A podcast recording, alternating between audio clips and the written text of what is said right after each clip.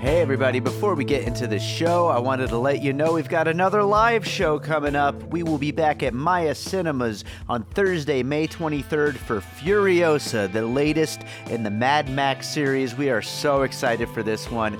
Joining me to talk about it, we've got Sam Novak, Shahab Zargari, and Tony Gonzalez. A great lineup. It's going to be an awesome movie. We are so excited to talk about it. So make sure to check the show notes. There are opportunities to win tickets. You could also buy tickets, and we hope to see you there Thursday, May 23rd, 6 p.m. at Maya Cinemas for Furiosa.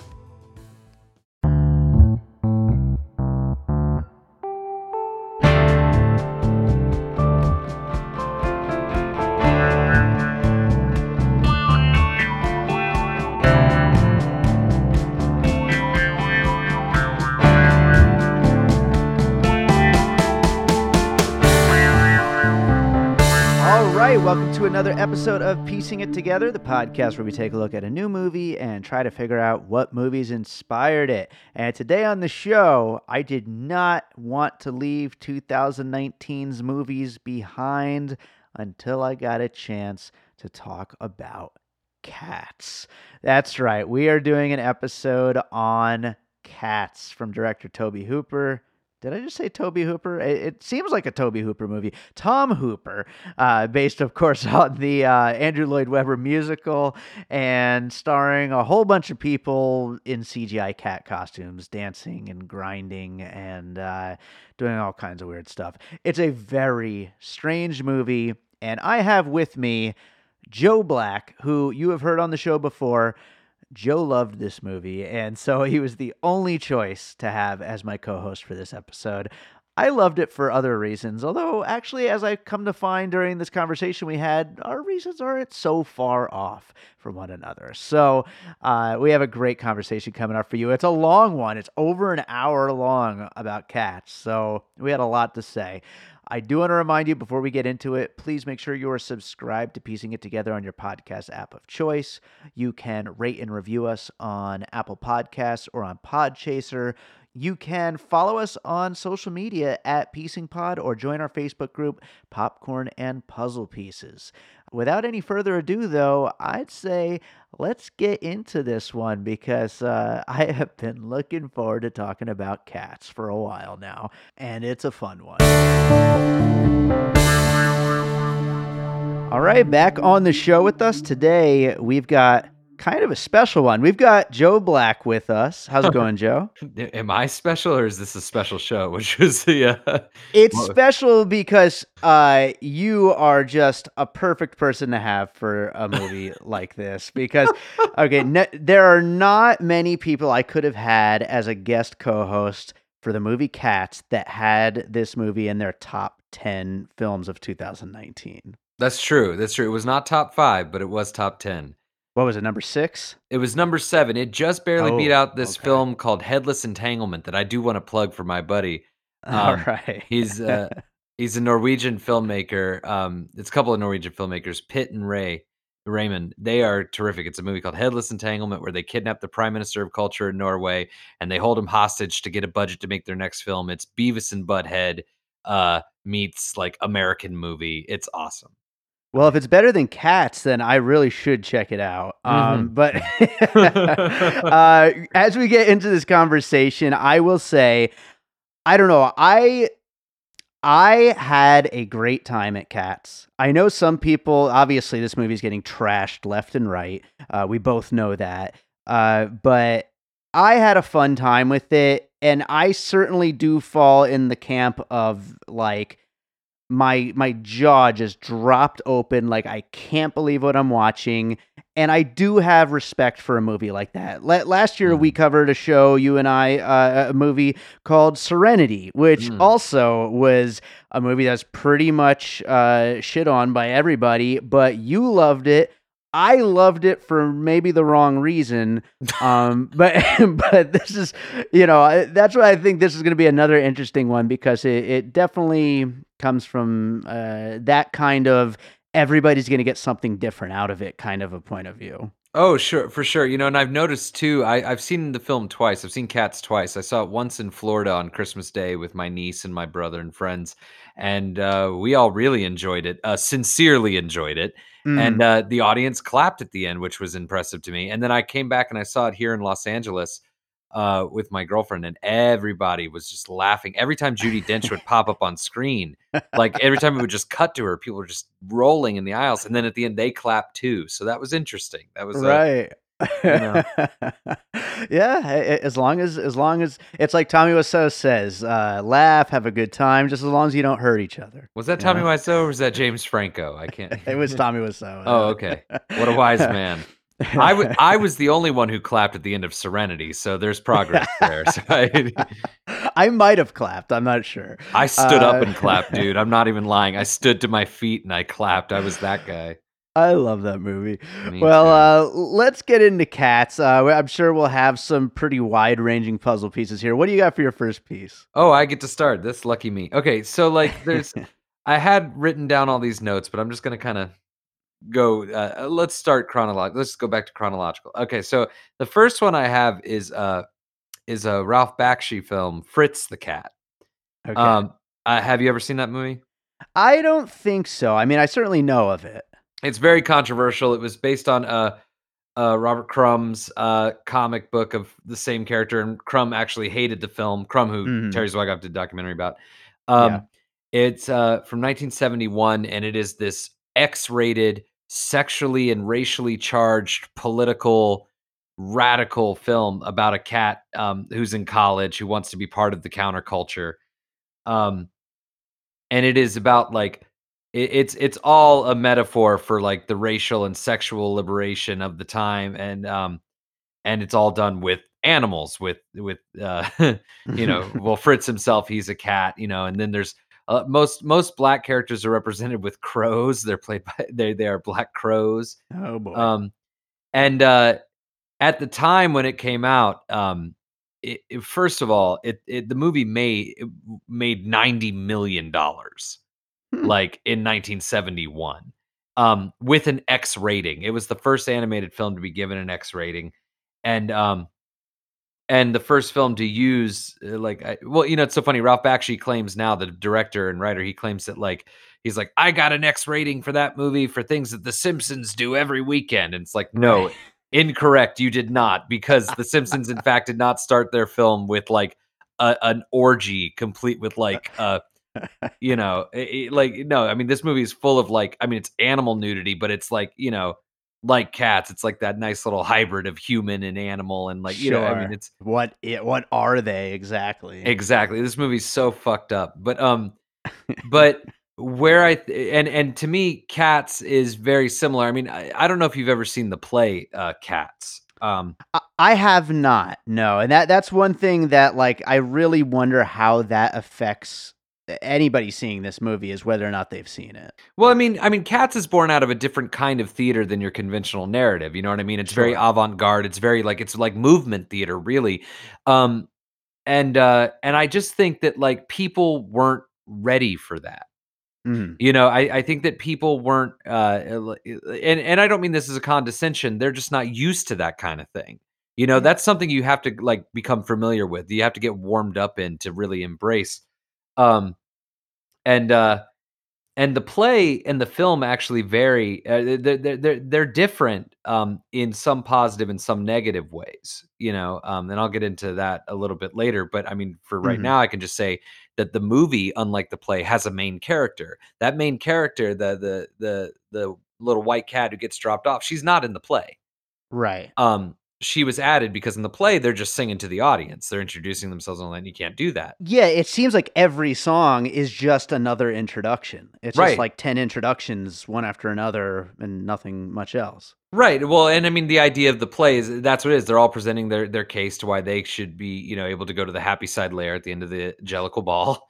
And um Oh, is that what happened? Okay. yeah, and but each one is each one is from a different corner of society. You know what I mean? And it's about Yeah. the indulgence of different corners of society and how every different corner is self-indulgent and then how it all ultimately feeds into religion, Jellicle cats. Um, you know, uh but but I think that like by adding a main what Fritz the cat did very wisely that cats the film kind of suffers from is Fritz the cat married itself 100% to its radical perspective right out of the get-go. You know what Mhm. I mean? Like like it is radical. There's no conventional narrative to speak of whatsoever. And this movie attempted to do that. It attempted to kind of like create a kind of conventional through line, some of which works, some of which doesn't. Um Mhm. um and I think that that and ultimately too, I feel like this film is an animated film overall.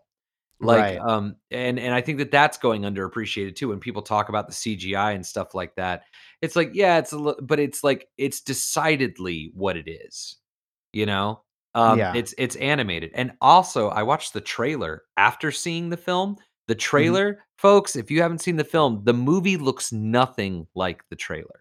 Yeah, well, they were they were still working on effects right up until, like, release day, and then, of course, they famously changed the effects, like, a week later or something like that. Right, right. Yeah, well, they they added like 38 seconds of like uh of uh altered effects. Uh-huh. Um something like that. Eh, But but but uh, also I think to Fritz the Cat's credit by being an animated film and what Ralph Bakshi did better than anybody else um is that he would push the limits of animation. He would say, "Okay, we're animating this, so this is what we're going to do. You know, it's going to be this radical." And Mhm. Cats I think does I think they got a little scared and they tried to like tone it down some. Um it's funny, I That makes really do love this film, but this is gonna be a mostly critical, uh, podcast from me because I love the movie so much, and I want more movies like this to happen, and I want more movies like this to, uh, do it right. Well, I think, uh, it's a good jumping off point for my first puzzle piece because, uh, you were talking about, uh, committing 100% to that that crazy vision, you know, of of of being an animated film and, like, going for anything it could possibly go for, and I think you're right, it is holding back a little bit. However, I also think that there there's certain aspects of it where where they are still going for that 100% and Sure. and Tom you know, Tom Hooper, I you know, for better or worse, um, re really committed to some kind of strange vision, and that's why my first puzzle piece is actually Aquaman, uh, which was another movie that gave me that same feeling of th this this director, in that case, James Wan, this director had a vision for what this movie should be, and it is not going to make sense to almost anybody, but he's just gonna make this fucking movie, and we're going to watch it, and I you know, it's going to be what it is, and and people either can go along with it or not. Um, it's just craziness after craziness after craziness. It's I I can't believe they're doing this now. Uh, Rebel Wilson is now tearing her skin off and eating That's in the play. human That's in the play. Well, yeah, I'm I'm I imagine it probably is. Uh, I I wonder how they pulled that all off. Um, You know it's not in the play, though? All those stupid little cat puns that she does. Like like, all the cat puns in this, none of that is in the play. that's actually gonna come up in a future, uh, puzzle piece, so I'm I'm i I'm glad to know that. I did not know that, that there wasn't as many cat puns in There the, are uh, no original cat play. puns. What the hell was there? Just songs and no puns? It's Like just it's just songs, and they're brilliant. Well, uh, yeah. So I mean, obviously, I loved Aquaman. I I, I know a lot of I did. I but I loved it for a similar reason of like, holy shit, what is happening to me right now? Like, I I I can't believe what I am watching. This is so freaking crazy. It know? is. It is. I I have a question for you since you loved that movie. Do you Uh-huh. think that they could have I personally feel like they could have cut out the entire desert sequence. Oh my Like god, yeah. all of it. Like you could just literally go from them leaving A- Atlantis, right? That's where it is, Atlantis, right? Uh-huh. Leaving Atlantis and being in uh where did they go? Like Vienna? I think they ran out of money for underwater effects, so they No- needed one more land scene or something. Well, but no, they like just get rid of that land Lancey. You don't need them going and finding the tomb and the on the plane and the discovery of the thing that, That leads them to get rid of all that. Just go right from that to them being at like why wouldn't he know where the fucking thingy was, you know, in uh, you know in Rome. Like just go right there. Like and That's suddenly- actually come up on a few podcasts lately about the fetch quest thing in in movies lately. There's been a lot of fetch quests like in Oh. video games. Yeah, it's because nobody knows what the hell they're doing anymore. They're too busy trying to please people before they people even know what they're gonna get. You know what I mean? So true. And that's what shit like having Rebel Wilson being like, "Cat got your tongue," like, "Oh, let Rebel Wilson do her thing." It's like, why? Fuck her. She's part of the part of the process. It's not for her. I like Rebel Wilson. Oh, yeah, she seems to be having a blast. You liked Um, Aquaman. I I liked Aquaman. Good on you, man. I I saw Yep. that with my niece, who I also saw cats with. Uh-huh. Um, she was uh, uh, 12 at the time. She's 13 now. When we watched Aquaman, I saw it with her and with my with my good friend Hope, and Hope was in love with it from minute one. Uh-huh. And my niece hated Aquaman, Oh. and she turned to me at one point. She was like, "Uncle Joe, why are we still here?" And I point I pointed to Hope and I said, "Because Cheney, that's my niece's name, Cheney." I said, "Because Cheney, sometimes you got to stick around because the kid is having fun."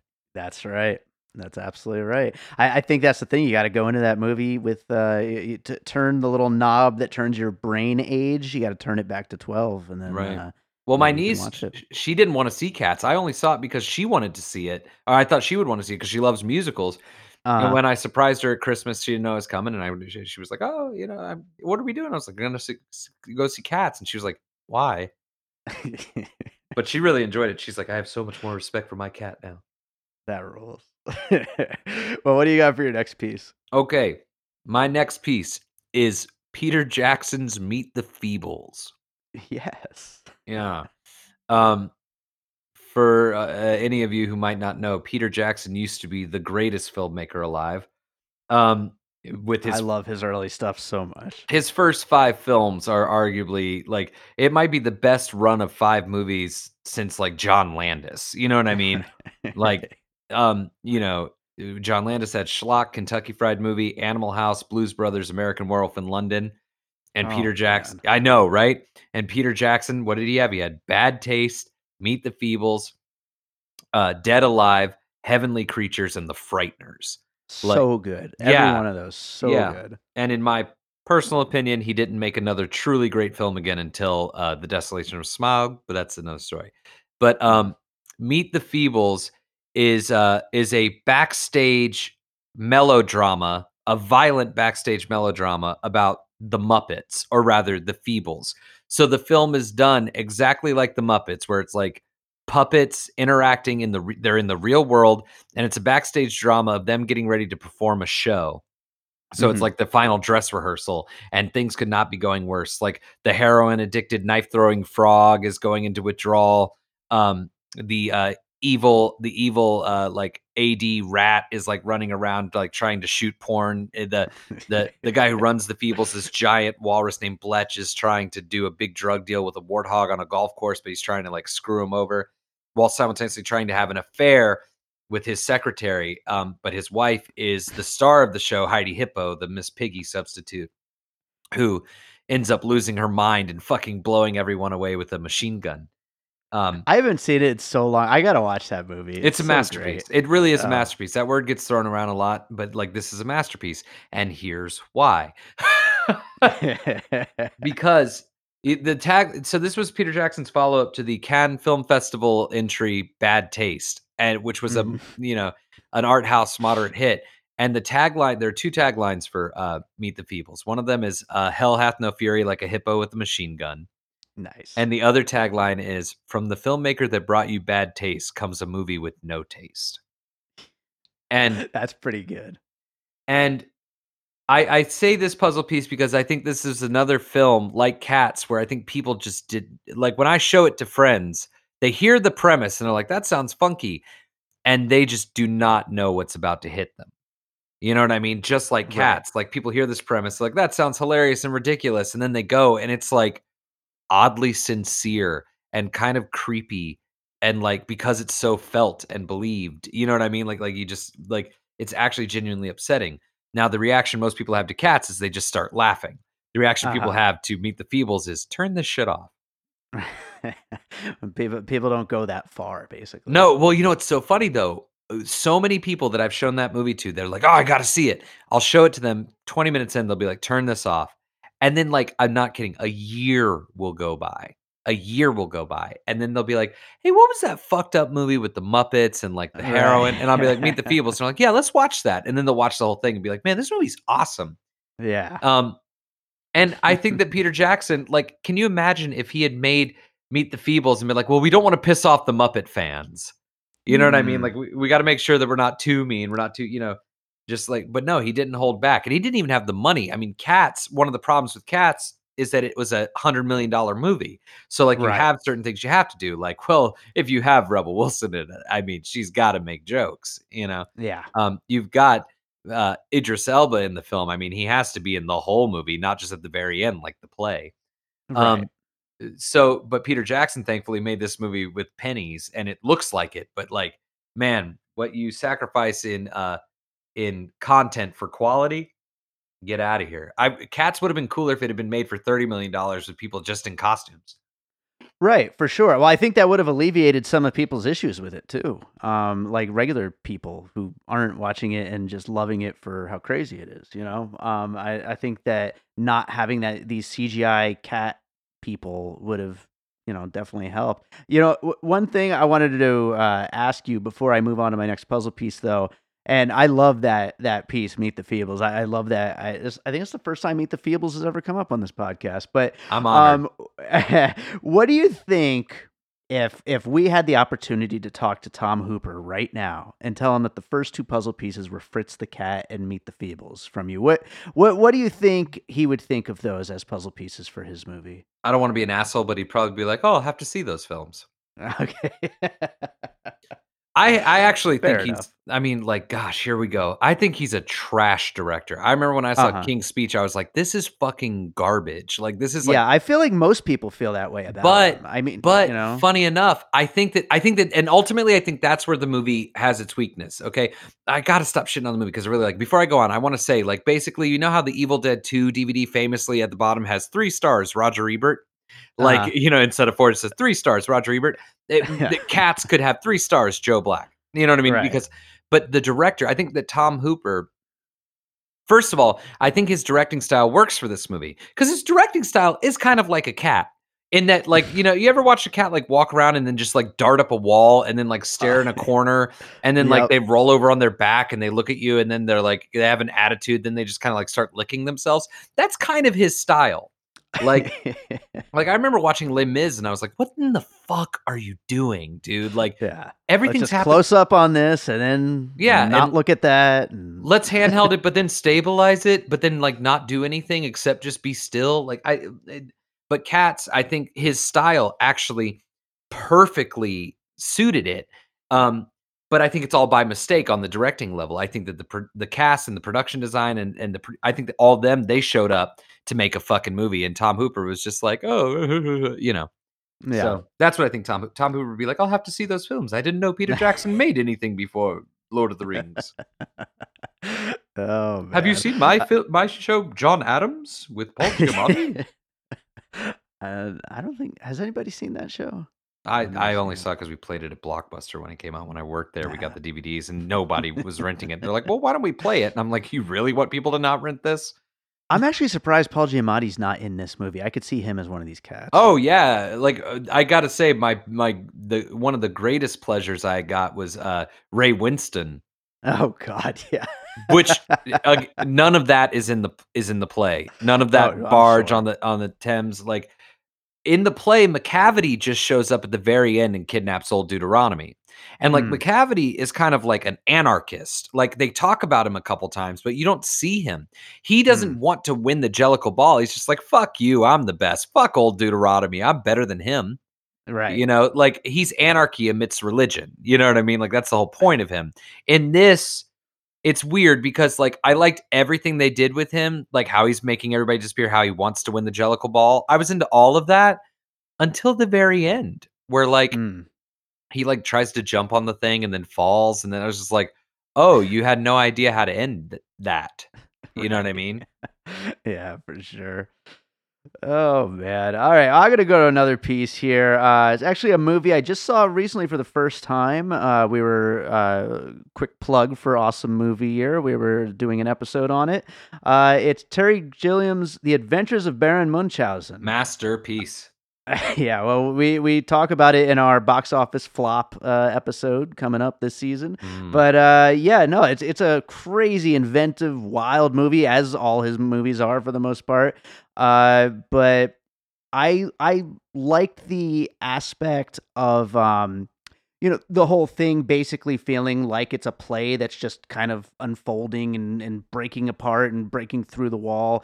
And uh, and Cats, it, the way that it's shot, it really feels like a play most of the time. And then with the, with the structure of the songs, everybody just basically introducing themselves, that also lends itself to just feeling like a play. It feels like they're they're performing out to you in in the uh, movie theater. And so it, it, reminded me a lot of of the way that uh, that movie uh, Adventures of Baron Munchausen kind of kind of has that play like feel, but a play that's breaking out of itself at every moment. Oh, absolutely. You know, and and as much as I don't like uh Robin Williams, Mm. um, usually, I thought that he was really, really excellent in that. And when you started talking about that, I started thinking about, man, how great would it have actually been if you had had um if you had had Robin Williams in this uh in this movie as like a cat, like a Oh, Like- he'd be in the James Corden role Yeah, I was- yeah, I was like thinking- day I- one. yeah, I was immediately thinking of uh for Jones, yeah, for sure. Mhm. Like he, yeah, he would have been fucking. Uh, he would have been terrific in that. Actually, Uh, James Corden. He's another. You know what? I actually didn't mind him in this. I thought he was very good. I, I've never really. He's never done anything for me outside of uh this. You know, I remember when I first Yeah. saw him in uh Sondheim's uh Into the Woods. I just remember Hmm. being like, "Who the hell is this guy? Like, how Right. did he? How did he get into this movie? Like, he's playing." Right. Yeah. He's playing Emily Blunt's husband. Who did he? What? Who's, yeah. Who's whose friend is he? He also, you know, Robin Williams also, if he could dance, I don't know if I couldn't remember if he could like legit dance. He could have. He would have been good as uh, Skimbleshanks. That that Skimbleshanks sequence, I just want to give a shout out, is one of the best in the movie. Like, Whi- uh, which, which actor was Skimbleshanks? Um, I don't know. He's like a he's. I, Oh, I, I think he's wasn't a more a famous guy. dancer. Yeah, he's the Oh, he's, okay. he's the one who's the train cat. Ah, Okay. Yeah. Yeah. Yeah, Yeah. he was he was so good, man. I loved that sequence where they're all dancing along the train and like, oh, that was so good. That was so good. some weird shit. Munchausen, though, man, like eh, Terry Gilliam could have made a pretty gnarly version of Cats too. yeah. Actually, like, um, I think he's got a very similar, like, um, guttural dystopian fantasy kind of feel, but he's more talented than uh Tom Yeah. Hooper. Yeah, a lot, a lot of people like to call this movie upsetting. Um, I check out a Terry See, Gilliam version of this yeah, movie. but like, see, that's the thing. Like, it's not. Like, I think that the people who are saying that are the people who like a haven't seen it and are pretending, or Sure. b went in already knowing that they were going to say that about it. You know what I mean? Like Right. that's that's the problem with the way that movies are marketed these days, and with the, the way that the internet, like you know, Social media. people are so ready for it by the time it happens that it doesn't Yeah. matter. And um, we deserve the AI that WB is about to inflict upon us. Like, you know, it but you know me, worst. I don't believe in a world where we get what we deserve. Like I don't I Mm. don't live by those rules. So, you Yeah. know. well, what do you got for your next piece? Oh, okay, here we go. All right. So the next one that I have, I started I was thinking about modern musicals and how like it's been a I mean, I was trying to think of the last truly like great musical. You know, and I guess like Chicago was the last one that came to mind. And Mhm. then after Chicago, they started trying to adapt, you know, stage plays again, and uh, the producers was a flop. But the first one that um that came to mind for this was Rent. Mm, Um, Chris uh, Christopher Columbus's Rent, Right. and um, one of the uh, okay, so so this movie, eh, for those of you who haven't seen it, Rent the play um, is all singing, and there's only one kind of scaffolding set. It's not even really a set. It's mu- It's again, it's very back to that like avant-garde bare bones theater mm, um, kind of thing. The film very brilliantly took the original Broadway cast, um, save for two actors who were too old to to perform their characters anymore. But it used the original Broadway cast and reinterpreted the movie into a you know half spoken, half sung musical. And I saw the play before I saw the film, and I had no fucking clue what was going on in Rent. Like when I Mm. saw Rent, I was like, what is happening? Who are these characters? What is this story? I don't get it. I hate this. I saw the movie and I went, oh, well, that makes sense. Like, and the movie also wonderfully like marries into its musical theater roots. You know what I Mhm. mean? Like it's big, it's colorful, it's gaudy, it's kind of flamboyant, and in no way has any bearing on the real world. You know what I mean? But Right. it's so emotional. It it feels it gives you that same kind of like um delight is the only word I can use. And, and funny to say, delight a delightful play about aid the AIDS epidemic. Um sure. but but I think that Rent was much more successful in bringing a stage adaptation to to film um not necessarily a better movie but a Mhm. much more successful adaptation you know what i Yeah. mean um and uh you know just like Star Wars, people like to give shit to people to the Star Wars fans how they'll never be satisfied. It's like, dude, no fans of anything will ever be satisfied. It's been right. Sure. it's been 10 years now and I'm still bitching about the second half of Scott Pilgrim versus the World. You know what I mean? Mm. um, But to me, Cats Cats could have done with a little dose of confidence, you know? Like the play, funny enough, when I saw the play of Cats, I that made perfect sense to me.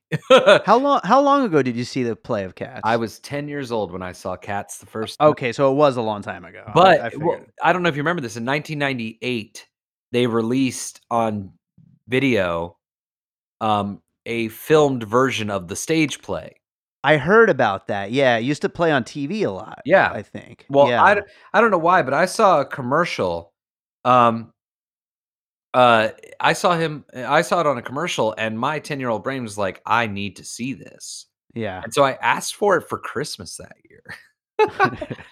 and um, Uh, I didn't get it, but I ended up uh, renting it from the library uh, a few years later, and I uh, or a year later or so, and I just it made perfect. sense. I love Andrew Lloyd Webber. Jesus Christ Superstar is one of my favorite things, let alone films of all time. Mhm. Um, and uh, so I'm and Andrew Lloyd Webber. What I love is how religious his work is. Like it's very like it's about religion. You know, Mhm. even Cats, the play is especially about religion. The film, I was surprised to see with like all of its like Egyptian symbolism and them dancing in the pentagrams and them on top of the noble lion at the end. Like, you know, the film really actually does lean into the religious allegory, you know. Um, Sure. and I appreciated that, which is why the Macavity thing is a bit of a letdown in the end, where it didn't have anything interesting to say about atheism or anarchy or nihilism. But Mm. um, but yeah, Rent again, not necessarily a better movie, but I think a more successful adaptation. All right. Um, Well, good piece. And I will go on to my next one. Um, I am going to bring up the movie Avatar from James Cameron. Uh, just a, a a movie that tries to get us on board with basically completely CGI characters filling up the entire freaking thing. And uh, you know, the you had mentioned earlier about whether or not this would be more successful uh, if they had you know done it for cheaper and in actual cat costumes. But of course, they had a hundred million dollars to work with and went with CGI cat human hybrid things, um, which you know, uh, Avatar. Looking back at it now, um, those characters, I you know, it's funny. It's totally not planned, but just this morning, I was just talking to a friend about Avatar and about how it seems like it's it's it's Americans who think it's stupid and silly, but I think uh, overseas people are like so much more open to. it's because we speak English. Yeah. Like so every word out of their uh, mouths is just pathetic. like Sigourney Weaver gets shot, and she says, "Well, this just turned into a bad day." What? You're sh- you're shot in the tummy, you idiot! like, like, you know, they don't care over there. Like I, I'm surprised Cats hasn't been a bigger hit over there. That's true. That's absolutely true. I, I think I think it actually what I was gonna say is I think that part of it is they uh, overseas people are more willing to just go to this weird place like where it's like there's there's no uh ironic detachment from any of it. It's just like it's like yeah I'm willing to go on this ride. I you think it's know? because overseas they're not they're, they're not trying to cater to people. They may be Mhm. playing to the worst side of people. Like you look at some of the stuff that like in animation, especially that comes out of like, you know, and it's really ugly stuff, much like our animation stuff was in the 70s. You know what I mean? Mhm. Like because people are angry, but they're not like Sure. they're not pandering to people. You know, it's so funny. These people out here in LA, oh boy, here we go. These people out here in LA, especially, I can't speak for anywhere else, but like they go to they they see cats and they write shit like like oh cats is a dog, blah, blah, blah, blah, blah, you know, cats woof. like they go their lives like okay look life is very tough at times and like we go to movies to "Uh, escape but you know i don't believe in escape It- but we go and we laugh at this we go and we laugh at the hard work of other people who like really tried to do something exceptional right like Uh-huh. like here we are making fun of others who are just trying like we are now the flip side of that is you can say well hollywood just puts out so much crap they try to shove down our throats and blah blah blah blah you know okay fair enough but guess what you know why hollywood is full of crap movies because folks they're trying to cater to you exactly. Ooh, what do you know, folks? It's your fault. You sit there and say, Give me what I want, and this is what I want, when you know deep down you don't know what you want. And you dare to tear down others who try to push the limits of like what we know, what we feel, what we think, and how, like, brr.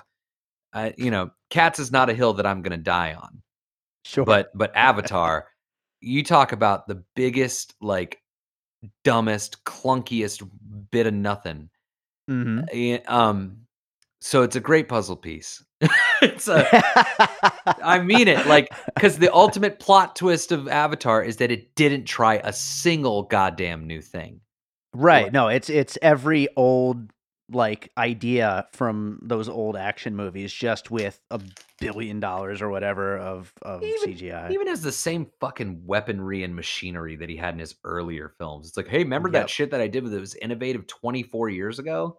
Yep. Here it is again. And, you know, when that came out, two, too- three, four, and five coming soon. Well, when that movie, I almost got a job working on Avatar two, three, four, and five. Um, but when um, when Avatar came out, remember everybody was like, "Oh, it's like Fern Gully. Oh, it's like Pocahontas. Oh, it's like uh, Dances with Wolves. Oh, it's you know." I was like, "Yeah, but folks, think about this. When Dances with when when Fern Gully come came out, did we go, "Oh, that's Dances with Wolves"? When Pocahontas came out, did we say, "Oh, that's Fern Gully"? No. The, Right. they those movies, and I'm not even a big fan of Pocahontas, and I barely remember Fern Gully, but those movies had something to offer. Right. You know what I mean? They had they had a reason to be. It's kind of like when somebody takes a riff from an old song and turns it into something new. You know what I mean?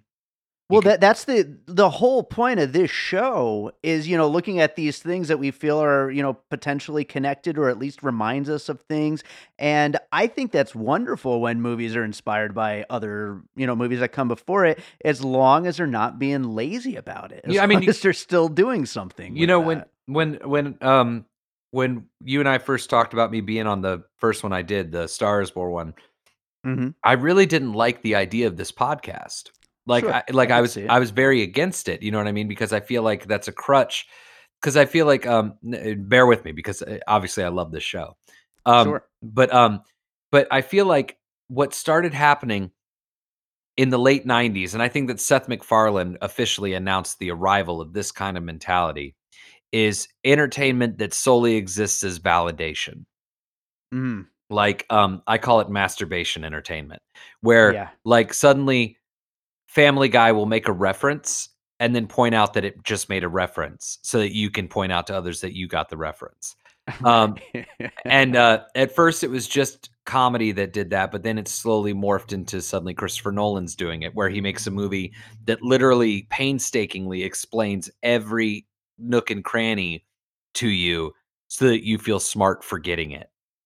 Right. when like no he literally just made a movie where he just tells you something for two hours you know what i mean Instead of, instead instead of actually instead of actually trying something new and letting you figure it out along with it, it's it's gotta it's gotta tie up every end along the way, answer every question along the way. yeah like like so it's all and then suddenly you have entertainment as information i don't want to throw my ex-wife under the bus here but she um we we she wanted me to watch that show big little lies Mhm.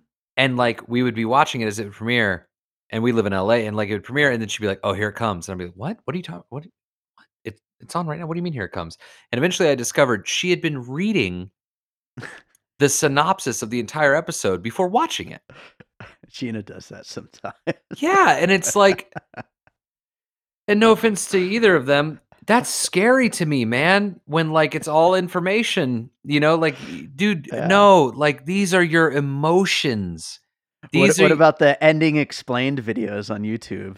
uh, I mean that's that doesn't bother me as much. Not as much. You know At what I mean? It's after the fact. Most people are watching. It's those. after the fact and it's people who are like who are probing and digging and curious and or confused but intrigued. You know, I'm in that I'm okay-ish with. Um Mhm. but like I mean, you know, you read that news this week about, you know, WB and, you know, implementing AI to like write the scripts and it's just like we've given them no reason not to. Mhm. You know, and and again, I get it. Like life is tough, man, but like this is how you let them win. I'm just saying. Remember when Wally came out? Um, and they Mhm. had those chairs, like everybody's fat sitting in chairs, drinking their Slurpees and watching their TVs and stuff. Yeah. I was like, ha ha ha, you know, th- I didn't like Wally. But but a couple years later, Inception came out, and I went and I went, oh, this is how we get to that place. All right. So I, I, I actually the only time I've ever done this in my life, I made a little meme that had a had a, the row of people from Wally in those chairs looking at their screens, and I put on a caption said "Watching Inception for the fiftieth time." Like, oh man, that's the meanest thing ever said about Christopher Nolan. But you should have heard what I said to his face. oh lord! All right, what do you got for your next puzzle piece? oh yeah, I'm so sorry. I, I thought we were just thinking out talking here. I hope this is interesting to everybody. I Um, love it. Yeah, no, yeah, this is going good. Okay, um, my next puzzle piece. Okay, Sweeney Todd, the Mm. Demon Barber of Fleet Street, which I think, for my money, in our lifetime, is the most successful musical adaptation from like outside of Chicago, I guess. So Chicago and Sweeney Todd tied, but Sweeney Todd is a much harder sell. Mm. Sweeney Todd is is a literally a movie set in uh you know like you know it's a period piece about a man who cuts people's throats not even for revenge just because he's mad cuts people's Mhm. throats and they turn them into pies and people eat them. And tim burton who had been on a bit of a slump for a while people hadn't really been vibing with him as of late when they made that although i did like charlie and the chocolate factory Mm. um, and if you turn off planet of the apes as he leaves the planet before he lands on the other one it's a pretty good movie um, but um but he came out with this movie and Johnny Depp famously had never sung before. He just cast him, you know, hoping it would work out. And I think that was the case of the right person making the right movie with the right people for the right reasons. Mm. He saw the play and something spoke to him about the play. This is a guy who he famously claimed he didn't like musicals, right? Mhm. And so but he really wanted to bring it to life. You know, he wanted he wanted to bring that to the world in a big way.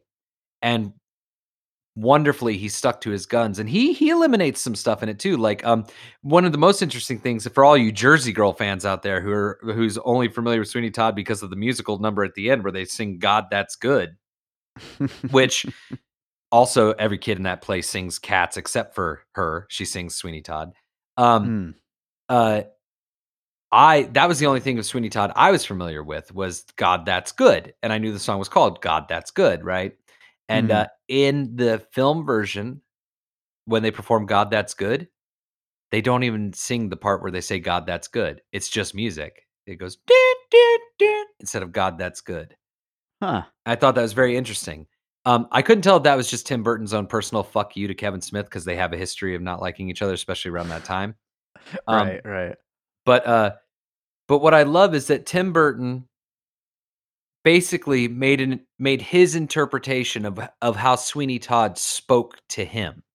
Right. And and um and you know Johnny Depp turned out to be perfect for it because the singing of Sweeney Todd, he is a grizzled old curmudgeon, so like he's not this showboaty um which is the problem you run into with a lot of theater in my opinion. Like to this day Book of Mormon is still very disappointing to me because like it's like oh, you're all just so theatery. You know what I mean? You're all just like showing off and having fun being in a musical, you know, and it's I, like I love Book of Mormon. I'm I'm I on you. board with that. I but but I get I get what you're talking about though. I know what you mean. Yeah, it's a movie that stripped that away. And and I think that Sweeney Todd is about as perfect as you're gonna get. Uh Mm. and and it but it brought people to it. I mean, the movie's a big hit. You know, and like eh, you know, you could say, "Oh, it's got Johnny Depp in it," but dude, the movie's rated R. You know what I mean? So it's not like the Pirates of the Caribbean crowd were coming out for Sweeney Right. Todd, you know. And It's um, weird that Sweeney Todd was a hit because people talk so badly about it nowadays. they do. Yeah, I always hear people talk down about it, and I I remember liking it. I think that has more to do with the trajectory that Johnny Depp's career took afterward, and now it's just kind of Yeah. associated. That has to be the because uh, I mean, when it came out, I mean, uh, it was. I mean, I don't know. Maybe it's just the circle I run in. You know, I did go to a performing arts high school, and I mean, it came out after I was in high school, but you know, but like we all Mm. dug it um more than Dreamgirls. That's for damn sure, and that came out the same year, Mm. I believe. I Um, like Dreamgirls. Oh, they too. were. I think they were a year apart, actually. Um, you did not. You liar. I did. What? I haven't seen it since the, since opening week. Aha, I, we've liked it. I liked it. it at the time. Yeah, I was gonna say. So you're telling me you liked any scene that didn't have Eddie Murphy in it? Liar. well, I Well, call you. I. I like I like the Eddie Murphy bits the best. well, of Uh, course. But yeah, so Sweeney Todd, and again, being very similarly set, you know, like the the the gutters of London, you know, and the gut- you know, like, um, yeah, much more successful uh adaptation. I Mhm. almost wish Cats had married more to its PG rating. You know, like other than Rum, other than Rum Tum Tugger, the uh the play is not sexual at all, and this movie really isn't either. It's getting a bad rap for that, you know. Um, yeah, they call it horny. It's not though, and that's fucked up to me that people are saying that. It's like, really, that's horny to you? That makes you horny? Okay. Um, the catnip thing was a good idea in premise, but it just didn't. I don't know, didn't pay off. Like Mm. when Taylor Swift is dousing people, cat. That's not in the play.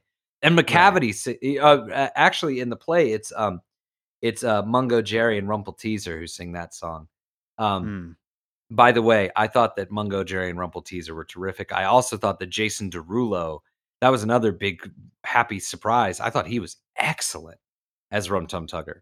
He was. I didn't like Jason Derulo. No? I, I I liked every a lot of the other people. I think were like having a lot of fun with it. Jason Derulo was so corny. I don't know, but I mean, he he worked for what it was. You know, I, I I mean I don't know. You know, it's he made that album a couple years ago.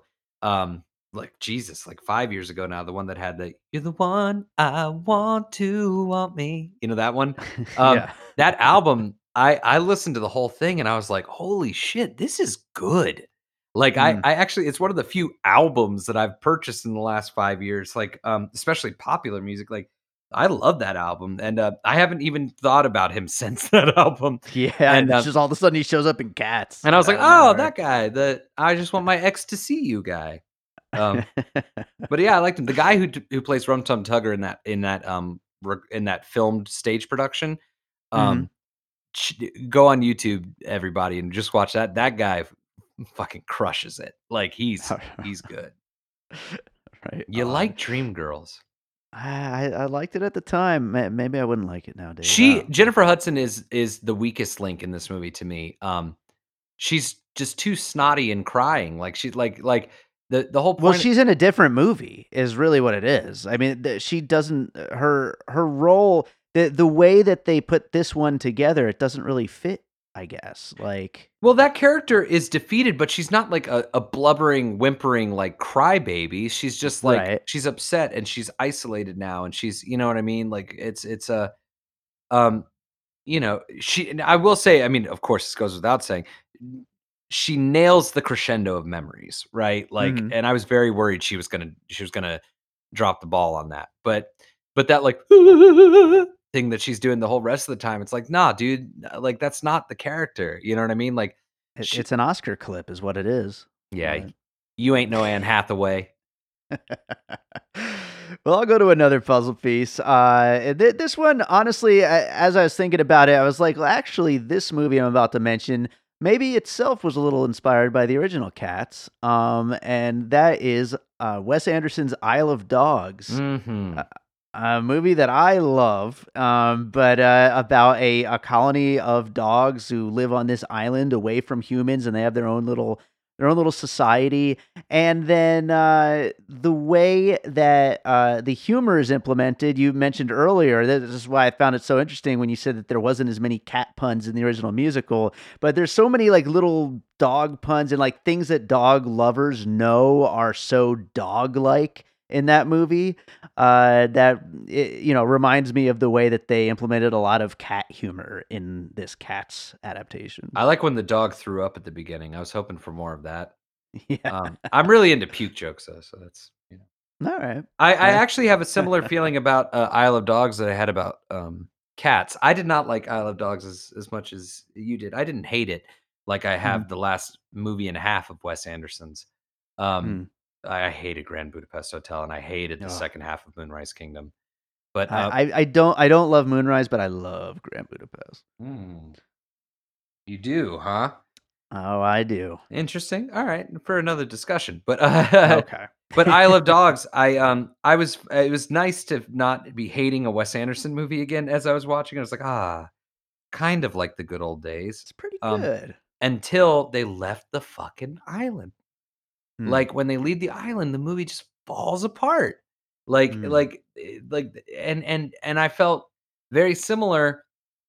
The initial pop up of of Ray Winstone's character, I can't even remember what his name was in the movie because he's not in the play. That character.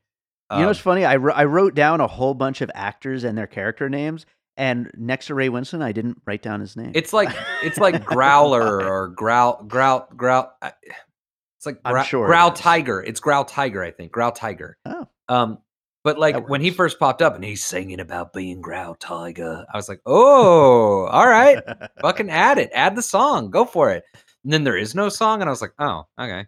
But then every time they would go back to that damn barge, it was just like, what are you doing, dude? Go back to the Jellicle Ball, you nut. Like that's where you belong. It's called you know, Right. like eh, I I don't know. I remember a girlfriend one time complaining about how she hates when a song has a bridge in it because she's enjoying the melody of the song already. And I was like, "You're Oh. insane." But I guess That's this is strange. I guess this is sort of the same thing. Like Isle of Dogs, I'm like into this island with dogs on it, you know what I mean? But then you like leave the island, and I'm like, well, okay. yeah. It's like yeah. Castaway. He spends the last hour back in America. It's like, what? I thought he was a castaway. Wedding crashers. They're crashing weddings the whole first 10 minutes and then they stop crashing weddings. I'm like, what is what is this? Oh, What's going on now? but Rachel McAdams is on screen and it's 2005. Do whatever you'd like. Um, Well, what do you got next? I got my final puzzle piece. I only did five All for this one, and this one is um, it's a tough one for me, um, because it's on the right day. It's my favorite movie of all time. Um, Ooh. but uh, Funny People, Adam Sandler's uh, Funny People. Hmm. Um, aside from the uh, obvious, I say obvious like I'm pretending anybody remembers this movie. Um, the uh, the obvious fact that the crux, the end of Act Two crux, where um, Les, uh, Leslie Mann realizes she can never build a life with Adam Sandler when she pops in the videotape of of her daughter performing "Memory" from Cats, and he's not paying attention. Um, Uh-huh. she says to him, she's like, "You didn't cry when when Mabel sang Cats," and he's like, "He's like, I saw it on Broadway. It it, it wasn't as good." I Um, forget every single minute of that movie. I, I I think I liked it at the time, but yeah, I don't even remember that. Yeah, God, that was one of the best movie going experiences of my life. That film, I gotta see it. uh, again that film too. I have a theory about how you can make it perfect. It does need a little bit of editing, but not as much, and Mhm. not where. But I think most people think it needs it. In fact, Paul Thomas Anderson was such a big fan of that movie. He like he helped Judd Apatow with the final edit of it because he loved Hmm. the film so much, and I'm Wow. right there with him. Um, but uh, I feel like I've kind of been on a on on like a single track train here this whole time about like when you do something like Cats. Sorry, when you do something like Cats, you have to commit. Uh-huh. Like even if you don't believe in what you're saying, you have to commit to that idea 100%. Mhm. And and funny people Judd Apatow could be in my opinion, he could have been the next James L. Brooks. He could have Mhm. the next truly truly uh meaningful, successful uh, and uh, like human humanist. You know what I mean? Like you look at movies like Terms of Endearment, Broadcast News, As Good as It Gets, like these films and the shows like The Simpsons. The Mhm. like James L. Brooks is the mastermind behind it all. James L. Brooks is also the mastermind behind like fucking Jerry Maguire. He godfathered people into their into their fruition, you know, like like Cameron Crowe. Mhm. And he really loves people so much so that he gave people the time to be people, which is why his films are so long, which is also why Judd Apatow's films are so long. And the Sure. reason why Knocked Up was a game-changing hit was because it was the first stoner gets a girl pregnant comedy that wasn't a yuck yuck fest, that didn't Right. You know, it would let scenes breathe, it would let things be, it would you know what I mean? And it would let things taper off and like like like they do in our life, you know what I mean? Which made it feel more personal. I mean, he's he at his best, Judd Apatow can be the king of making his personal life feel universal. Right. And and funny people to me at times, while I think Knocked Up is his best film, funny people to me at times it, it, it like you know the story uh, Vickers flying too close to the sun and the eh, within his the wax in his wings melts Right, I feel like I feel like at times, like, Judd Apatow, like, his wings weren't even melting, he was getting closer and closer to the sun. He just suddenly realized how big the sun was, and that freaked him out, so he flew away. You know, like, he's too afraid to not be liked, he's too afraid to not be successful, and he's too afraid to not be funny, Mhm. and it shows. There are cop out moments in funny people, and not many, but just enough to where you know that the guy who made this is not confident. He's Mhm. you know, he may be smart and he may be brave, but he's not confident. And because we can smell confidence a mile away, just like we can Right. smell competence a mile away. Sure. You know what I mean? And um and eh, with cats, like I said, some of the changes they made were wonderful. Like in the play, uh Mr. Mistoffelees is um he's a uh he's kind of a showboat You know what I mean? Mhm. Like, the whole ending is him just like, "Yes, you're right. I never was there ever a cat as clever as me," you know? Like, that's his attitude, and in this, by making him the kind of love interest to the main character and having him come into his own, that in that song is all the while being the most obnoxiously catchy song in the movie, it's also the most emotional, you know? And and Mhm. you do feel an emotional, uh, finale to Mr. Mistoffelees, you know? Mhm. So they do things like that that I thought were really wonderful. Um but other times, the changes they made were like they were like, "Oh, that's gonna be too weird," or like, "Oh, we need a bad guy," or like, Right. "Oh, we need more Rebel Wilson," you know, or we you know, there are too many of those decisions in it as well. I do I do wanna point out that the film gets a lot of criticism for adding the new song "Beautiful Ghosts," um, and it just being their, like, pathetic, quote, unquote, "pathetic attempt to get an Oscar nomination," Right. but I actually think it's organic to the redesign of the whole project because by adding a main character, you can't have a main character and not give her a song. Yeah, that that makes total sense. So that that that actually worked very well for me.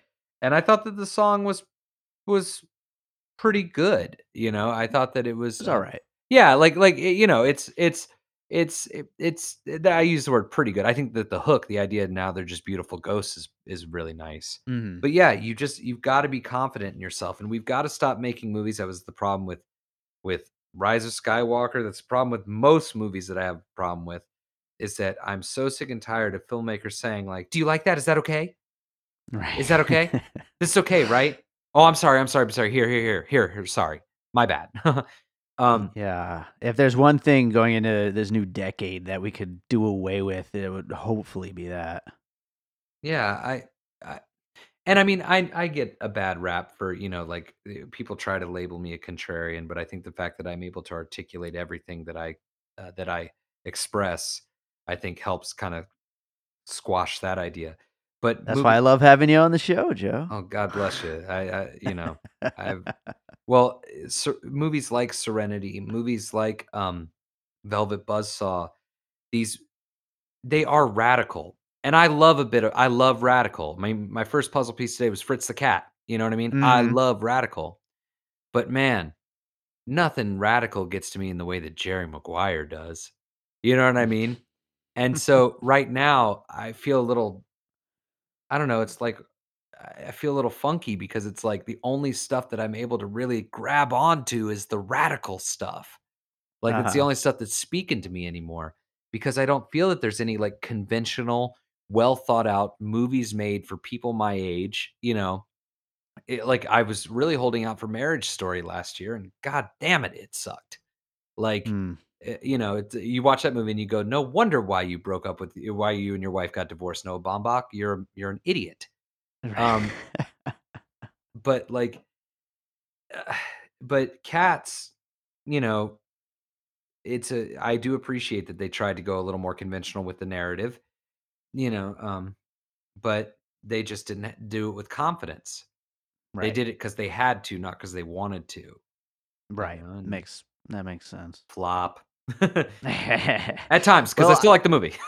Eh, there you go.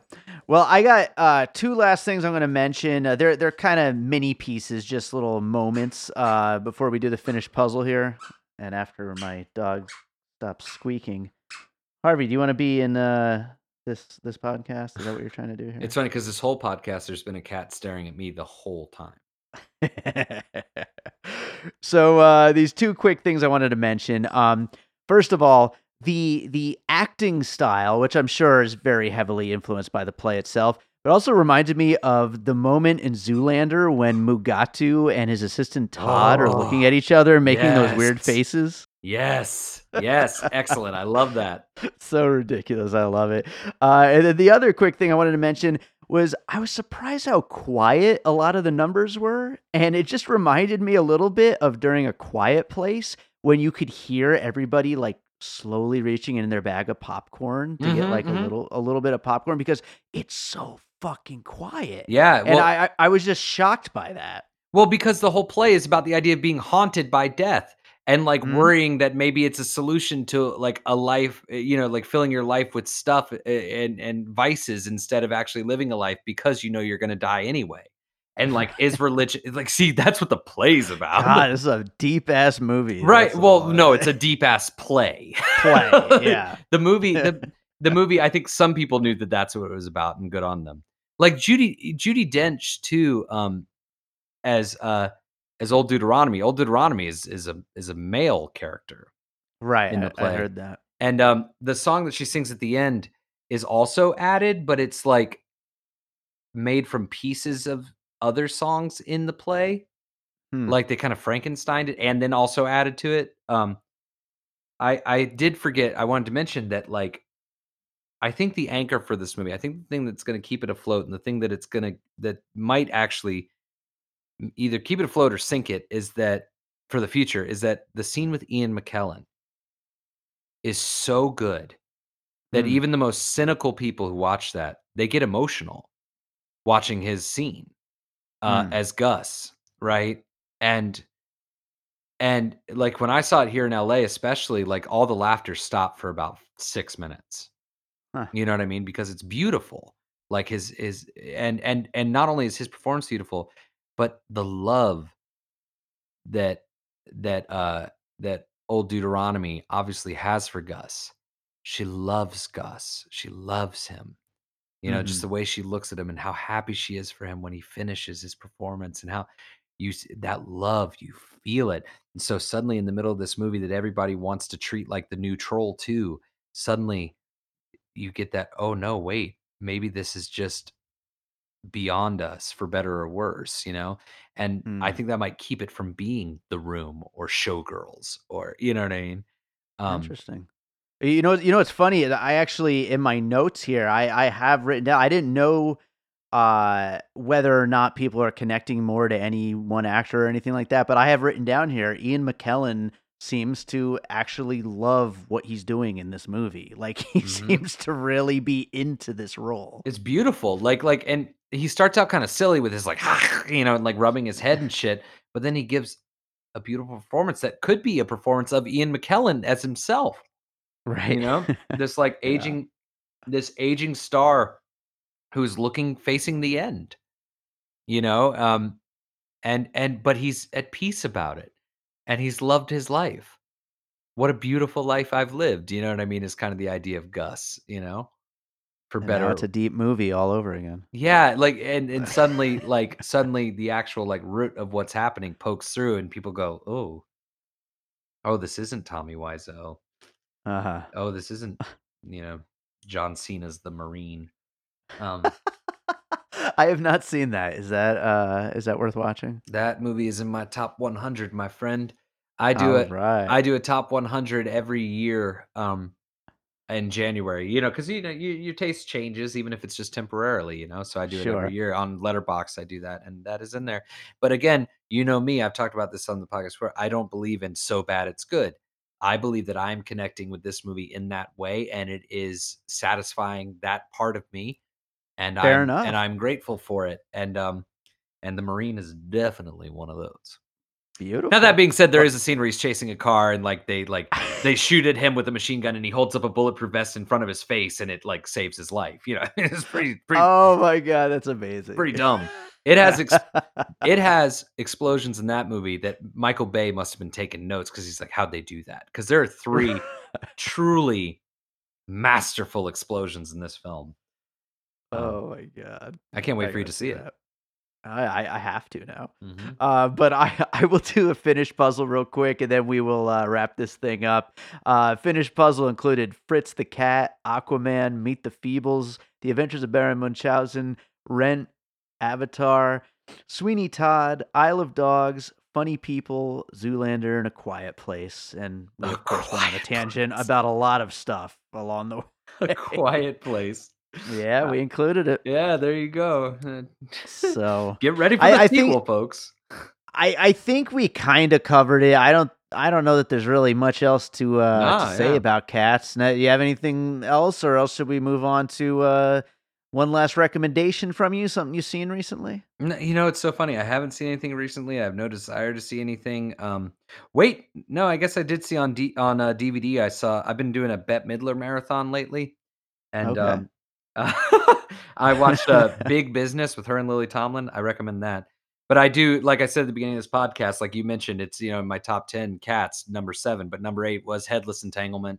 I don't know how people would be able to see the film, but if you seek it out, I'm sure like he's very easy to contact, and he, I'm sure he'd love to share it with you, Pitt and Raymond. Headless Entanglement. It really is like Beavis and Butthead meets Mallrats meets you know, it, would, it meets Disaster Artist. It's an awesome like indie. It, it's a true independent film. I highly recommend. Sounds great, man. Well, uh, why don't you tell people where they can find your work? Right now, still just on Facebook, Blue Means Pregnant Films. But in March, on my birthday, we will be launching our site and all of our DVDs. So hold tight, and uh, you know we'll see you soon. Ah, nice. All right, thanks, Joe. Uh, this is awesome. I'm glad that we didn't leave uh, 2019 without having done a cats episode. oh, thank you so much for it. I'm glad to talk about cats, and I'm happy to speak with you again. I love doing this. Thank you for having me. Hello, everybody. My name is DeVern, and I'm the host of the Cinema Recall podcast, part of That Moment In. We are slightly different than your average movie podcast in that we don't review a whole feature. Instead, myself and a guest will break down our favorite scenes in movies and then discuss why they are so iconic. So check us out. We are available on Anchor, Google Podcasts, Apple Podcasts, and more. Don't forget to follow us on Facebook and Instagram under Cinema Recall Podcast, and we are available on Twitter at Cinema underscore Recall. We hope you enjoy. Thank you for listening. All right. I hope you enjoyed that conversation about cats. It was a lot of fun to do. Uh, we only have like uh, we we have a few more 2019 movies in the can that are going to be uh, posted in the next few weeks. Uh, ones that are about to hit VOD, but otherwise, you know, that's probably the last 2019 movie I'm going to record an episode on. So, uh, moving on to 2020. I do want to thank you all so much for being there with me and listening to the show. We, we've we've had such a great amount of growth over this past year, and even just in these first this first week of 2020, I am very much looking forward to everything we're going to be doing with the show in the coming months. So Please make sure you are subscribed to Piecing It Together on your podcast app of choice. If you enjoy what we're doing, you can rate and review us on Apple Podcasts, on Podchaser. You can, of course, uh, follow us on social media at Piecing Pod. Join the Facebook group uh, popcorn and puzzle pieces. You could also come join our Patreon, where we just posted our Parasite episode, which will hit the feed as soon as uh, the actual VOD release date hits, which is at the end of January. But we also have uh, other advanced episodes that you can listen to in there, including Jay and Silent Bob Reboot, which Joe Black is on, and we recorded months ago already. Uh, but yeah, it, it's going to have a whole lot more content coming up soon in the coming months, and uh, something I'm definitely planning on building up more as the year continues. Uh, other things that I'm working on as the year continues are the other podcasts that I'm a part of. I am producing Awesome Movie Year, which is now in its third season on the films of 1989. And like I said earlier in the episode, we uh, recorded an episode on um, The Adventures of Baron Munchausen. That's for our box office flop episode. But we have a lot of other great episodes coming up this season. Also, the new podcast that I'm producing, All Rice No Beans, which is a podcast about restaurants hosted by Stephanie Barajas from Lindo, Michoacan. It is a wonderful new podcast uh, all about the restaurant industry and life in the restaurant industry. On it, she will be interviewing her dad about his experiences growing the Lindo Michoacan brand from the ground up as a Mexican immigrant, and then talking to other restaurant owners about their experiences and how their different experiences mirror each other and coming up with tips and advice for people getting into the restaurant business. It's a really fun show, totally different from anything else I do, and uh, I'm really proud of how it's coming out. The first full length episode actually is going up today. So go check that out. There's also a trailer episode with clips of some of the uh, some of the future episodes that you can check out. So make sure to check out All Rice No Beans. And of course, don't forget to check out Bird Road. We got a whole bunch of new Bird Road coming your way too.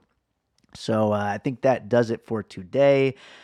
We should finish this episode up with a song, and I can't think of any better way to close out this episode on the movie Cats than with a song from my currently delayed, but it is going to get released one of these days comedy album, The Pup Pups. Uh, and there is most of the songs are about dogs, but we do break into uh, three tracks in the middle about my cats. And one of those songs is a song about the Lily Bear, aka Barnum, aka Barney. It is a song called Muffin Maker, and I think you're going to enjoy it. It's absolutely ridiculous. It's one of my favorite tracks on the album, and I have not played it anywhere for anybody except for Gina. She's heard it, but no one else has heard it. So uh, I hope you enjoy Muffin Maker and look forward to when this Pup Pups album hopefully comes out one of these days.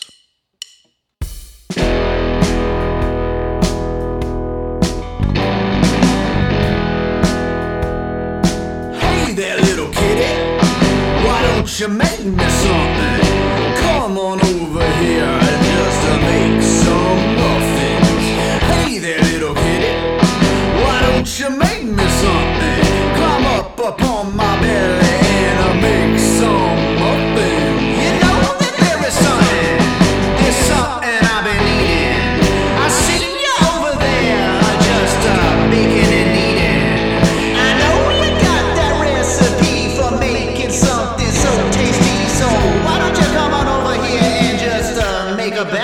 me? Hey there, little kitty. Why don't you make me something? Come on over here and just make some muffins. Hey there, little kitty. Why don't you make